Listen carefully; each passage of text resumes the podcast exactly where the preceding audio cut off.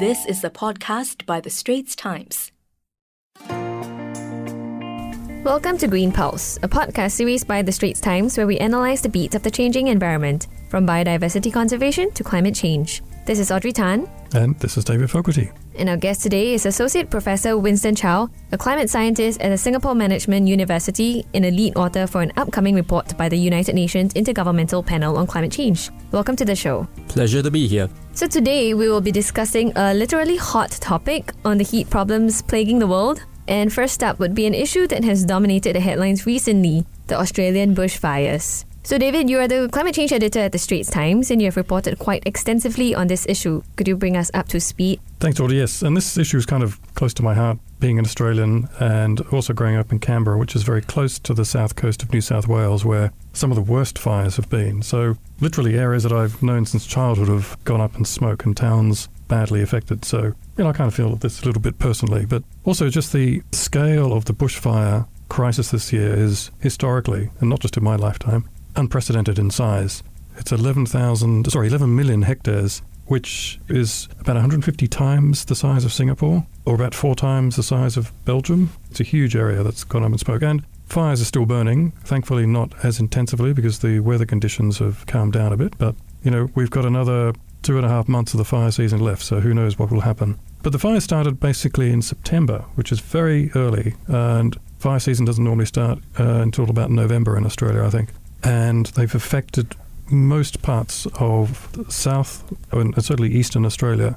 Most states and territories have had severe fires. So that's also kind of unprecedented because usually in the past we've had very bad fires in one or two places. They've flared up for a short period of time, uh, unfortunately killed a lot of people because they've caught people out, but nothing of this scale. So uh, nothing that we've had also in terms of large scale peacetime evacuations right during the Christmas and New Year sort of holiday season where hundreds of thousands of people sort of go to coastal areas or for their summer holidays. So psychologically or socially it's had a real impact on people. It's really led them to think about not only the impacts of climate change but then really what the future of Australia is going to look like. So Australia has a very arid climate, right, David? And so bushfires they are quite common. So what made this year particularly bad? So it was no pun intended, but it's kind of like a perfect storm of events. So we had a natural phenomenon called the Indian Ocean dipole, which I think hit a record level in November, and this phenomenon basically leads to it's a temperature difference in the Indian Ocean, and you get warmer ocean temperatures off Africa and cooler temperatures off northwest Australia. And this leads to a decrease historically in rainfall, particularly over southeast Australia. So we had a record Indian Ocean dipole, plus, you know, that exacerbated a long running drought. We've had year after year of record breaking heat, summer heat, and in fact, not just even in, in summer and in other seasons as well. So we've got basically very low to record low rainfall in parts. So you already have a drying continent, you already have forests that are naturally susceptible to fire anyway, because fire is part of the, the natural landscape. So all it needed was literally a spark, and that's what we got you ended up with conditions that were basically of, of the type that we've never really seen before, or at least not of that scale or ferocity. It had been forecast, it had been warned, but I think political leaders just weren't really paying attention or just didn't believe the warnings. So, like the fires in Australia, they have really recently captured the world's attention, and you see headlines about them every other day. But Australia wasn't the only continent on fire in recent years. We've also seen fires nearby in Indonesia, in the Amazon rainforest, in California, and even Arctic tundra was also aflame. So, Winston, maybe you can tell us a bit more about whether all these fires do they have anything in common? Yes, they have something in common in the sense that they are exacerbated by climate change. David has pointed out the right things. You've got increased warmth, you've got record drought conditions, local drought conditions, or regional drought conditions in those places what it does is that it's expanded the area in which the fuel source for these fires, your natural vegetation that will be like gasoline, using an analog, like gasoline in a closed room. You're just uh, waiting for that right spark to happen. It could be a lightning strike, it could be some other natural factor that causes the flame to start, and then it just spreads literally like wildfire. And that's the situation right now in Australia. And that was the cause of other sorts of wildfires that you mentioned, Audrey, just as we recently as 12 months ago. So basically, climate change is not the one lighting the fire, but it's providing a lot more fuel. No, it is not. It's the factor that makes things worse. Okay. And if I could just add on to the, the, the sad thing about uh, what David pointed out is that these conditions were predicted a long time ago, a decade ago, two decades ago, by Australian scientists who did warn of the increased risks that will happen if, under a warming world, funding was cut for Australian scientists in recent years. It's become highly political, and now I'm afraid the chickens have come home to roost in this sense. It's got a lot of attention, but it's also incredibly sad from a scientific political standpoint. Mm. It's just really, really very unfortunate and very sad that this is the case. So, you know, Winston, you just mentioned that, I mean, the science has predicted the possibility of such events long Yes. time ago. With the knowledge that we have now, plus the experience that we've had experiencing these fires, what do you think this means for future bushfire seasons? It means a few things. Scientifically, it matches like what the previous assessments from the IPCC have said. The fifth assessment report pointed out that for Australia, Asia, for the part of the world that David's from, the risks of wildfires will increase. Fire seasons will start earlier. Fire seasons will be prolonged because of conditions of increased temperature and especially of drought. It pointed out the region which is most vulnerable to fires in Southeast Australia. Then this was also uh, repeated in the current assessment cycle for AR6 uh, with all the special reports the special report for 1.5 degrees C warming, special report for land, and special report for oceans and uh, changing climate. They all point out that the risk will be there. So the future doesn't look very pleasant in this case. I think, if anything, what the recent fires have taught us is that, you know, environmental issues are not just about the environment. Sometimes it's also related to how people live and work and play. Right, David? Any other thoughts on this issue? Well, definitely these fires are going to change the way Australia behaves, the way they think. I think it's going to change the way or where people build their homes and how they build them. So that's an adaptation aspect. Does it make sense to build flammable houses in the middle of a flammable forest and with escalating risks? Personally, no. But I think insurance rates, when they go up, will pro- probably drive behavioural change anyway. And in some cases, ins- some insurers will say no. That's Uh, that's the hope. Indeed, that's the Yeah. case. Uh, the concern, however, from a response, a societal response issue, and also a political response issue. Scientists, if you ask them, you know, privately, we've all been saying that what would require societal change for firm climate action to take place would be extreme weather events that result in catastrophic consequences like what we're seeing now in Australia. What we are paying attention to specifically is what will the Australian government do in response to these sort of fires? Will this sort of catastrophe, which not only will result in massive economic costs, which I think we'll talk about later, whether or not it's not just a question of enhanced adaptation and resilience, but whether the current government will actually realize that it is to their best interest to enhance their mitigation response as well. Judging from this current government, I have my serious doubts. If this crisis doesn't lead the Australian government to change and adopt more rigorous climate policies, or certainly stronger targets for 2030, I'm not sure what else will. Perhaps a major flooding event was probably next on the list for Australia, which usually happens. But I think it's also this the, the change in the way people will react to this, and will summer holidays ever be the same again? Uh, will people judge that going to the coast or some coastal places are just too dangerous right at the height of summer? and the signs are not good. These events are already happening in a world that is just over 1 degree C above pre industrial. We are on track to exceed 1.5, we are on track to exceed 2 degrees. Current projections, if nothing changes, and with the latest climate models that can project temperatures up to the end of this century, we're on course for a plus 3 degrees C world. Looking at the assessment so far of the risks from wildfires and the IPCC, there's this thing, what we call a burning embers diagram. Imagine a thermometer, and on the vertical axis is temperatures, and beyond a certain temperature, it goes from orange to yellow to red to magenta and whatever darker colors. The risk for wildfires not linear, they are exponential. And evidence from projections of that are not very pretty for places like Australia or other places like California that are prone to Hmm. wildfires. So portents are definitely not good. And also the impacts on, on nature, on forests, on, on the species composition, Indeed. you know, the, the iconic animals that we're so used to seeing or associating with Australia and the, the richness of the forests, you know, repeated intense burning episodes Mm. could basically lead to a tipping point or a dramatic shift. Exactly, non-linear. The other issue is that estimates of about 1 billion animals have lost their lives. Honestly, um, I think that's an underestimate. If you include other sorts of animals, it's probably more than that. So Mm. that tells you, again, it's a very sad state of affairs right now. And it's not just like animals that can be found only in Australia and nowhere else in the world. Indeed. Like koalas. I mean, in Indonesia, forest fires there have also Indeed, led to yes. Mm. loss of a lot of orangutans, which are also endemic to that region. Mhm. But well, now if you like what you're hearing so far, do subscribe to our series Green Pulse on Apple Podcasts or Google Podcasts or even on Spotify and like us and give us a rating. Now back to our conversation with climate scientist Winston Chow from the Singapore Management University. So Singapore is no bushfire season, but we do suffer from the impacts of rising temperatures. In fact, the weatherman here just announced that the year 2019 has tied with 2016 as the warmest year on record with an annual mean temperature of 28.4 degrees Celsius. So, no, Winston, can you share with us what are the causes for high temperatures in Singapore? Is it just climate change? It's a combination of climate change, regional, global climate change from enhanced greenhouse gases in the atmosphere, as well as greater urbanization. So the trend is that we've increased temperatures from just over 25 or 26 degrees all the way until 28 degrees C since the 1960s or 70s. That's what I believe. When you convert whatever rainforest or mangrove coast that we used to have to the sprawling metropolis that is Singapore, the materials that you add on the concrete, the asphalt, uh, not only do they prevent water from evaporating from the surface, they also store more heat during the daytime and they emit it at night. That's when you get the heat island problem. But also, there is that influence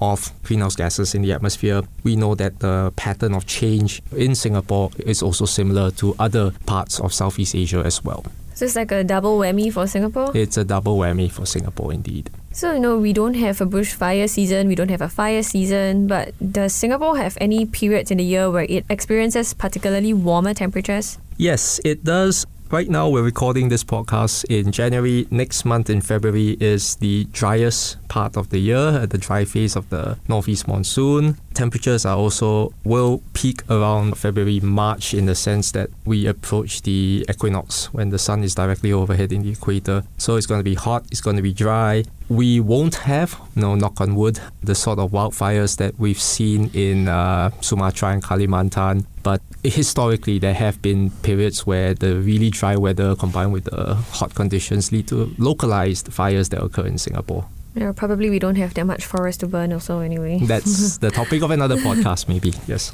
So, Winston, you are one of the principal investigators for a nationwide project called Cooling Singapore. I think this would interest our listeners a lot. So, could you just tell us a bit more about what this project is about? The project, as its name very bluntly suggests, is to try and find methods, approaches at various scales to cool Singapore.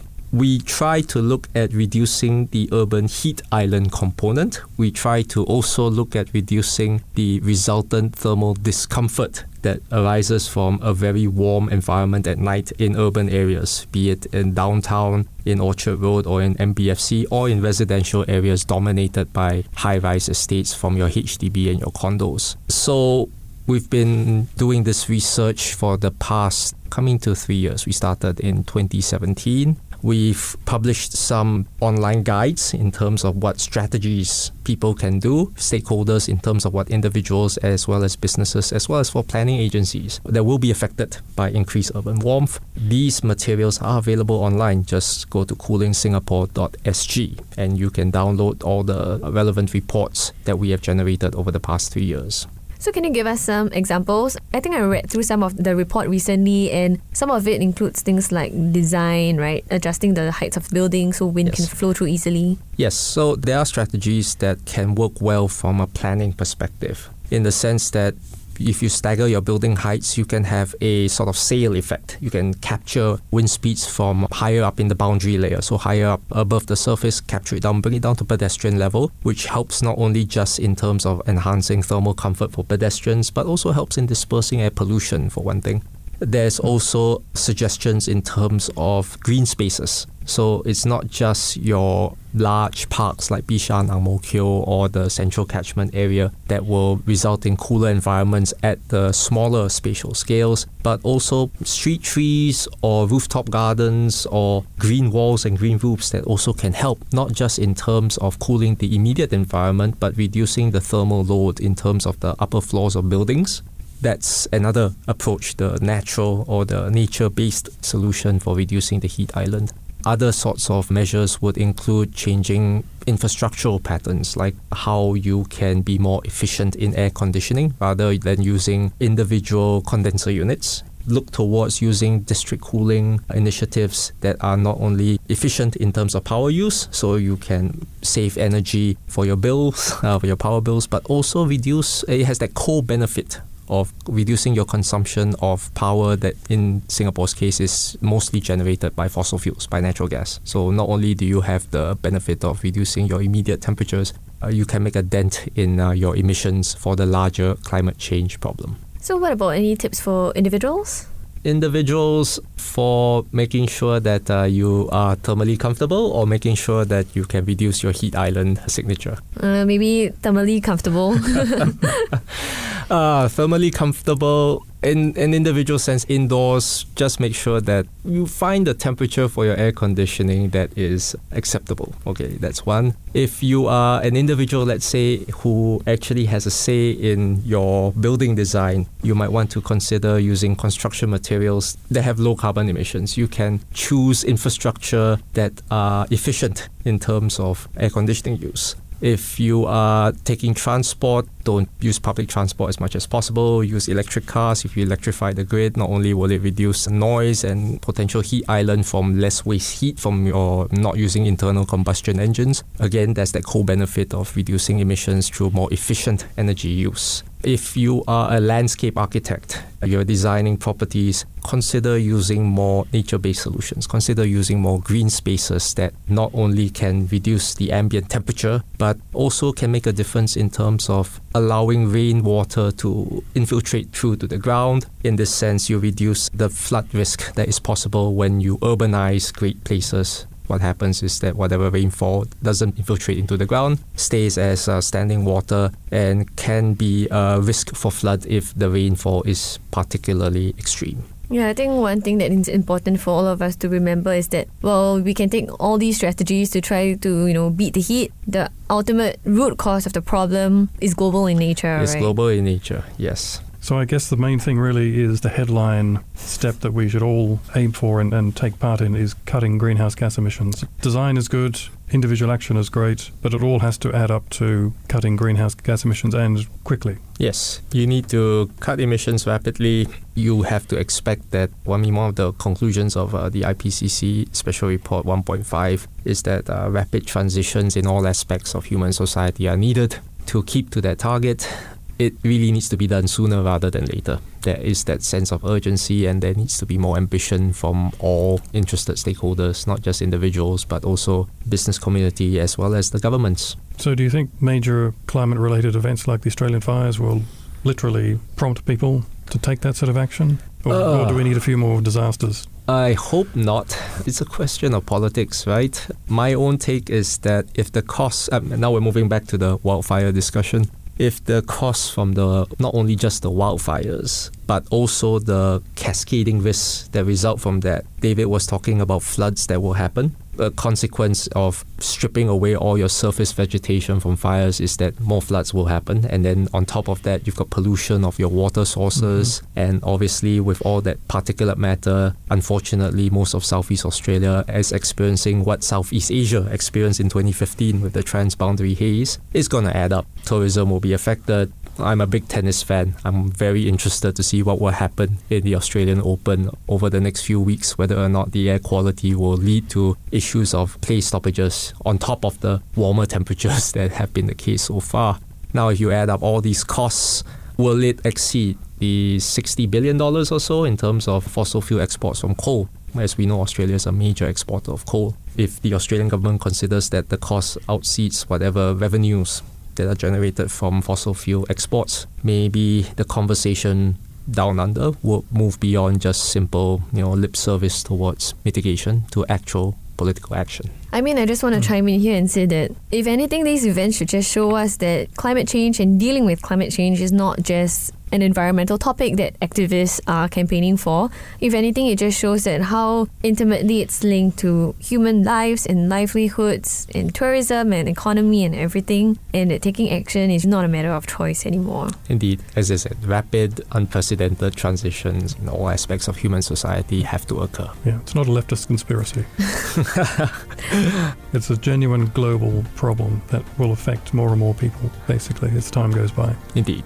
So, well, thank you, Winston, for joining us on our show today. I had a great time. Thank you for inviting me. So, that's a wrap for Green Pulse, and we hope you enjoyed our discussion. That was an SPH podcast by The Straits Times. Find us on Spotify, Apple or Google Podcasts, or streaming on Google Home. Do feedback to us at podcast at sph.com.sg. You can also check out more podcasts on various topics at The Straits Times and The Business Times online.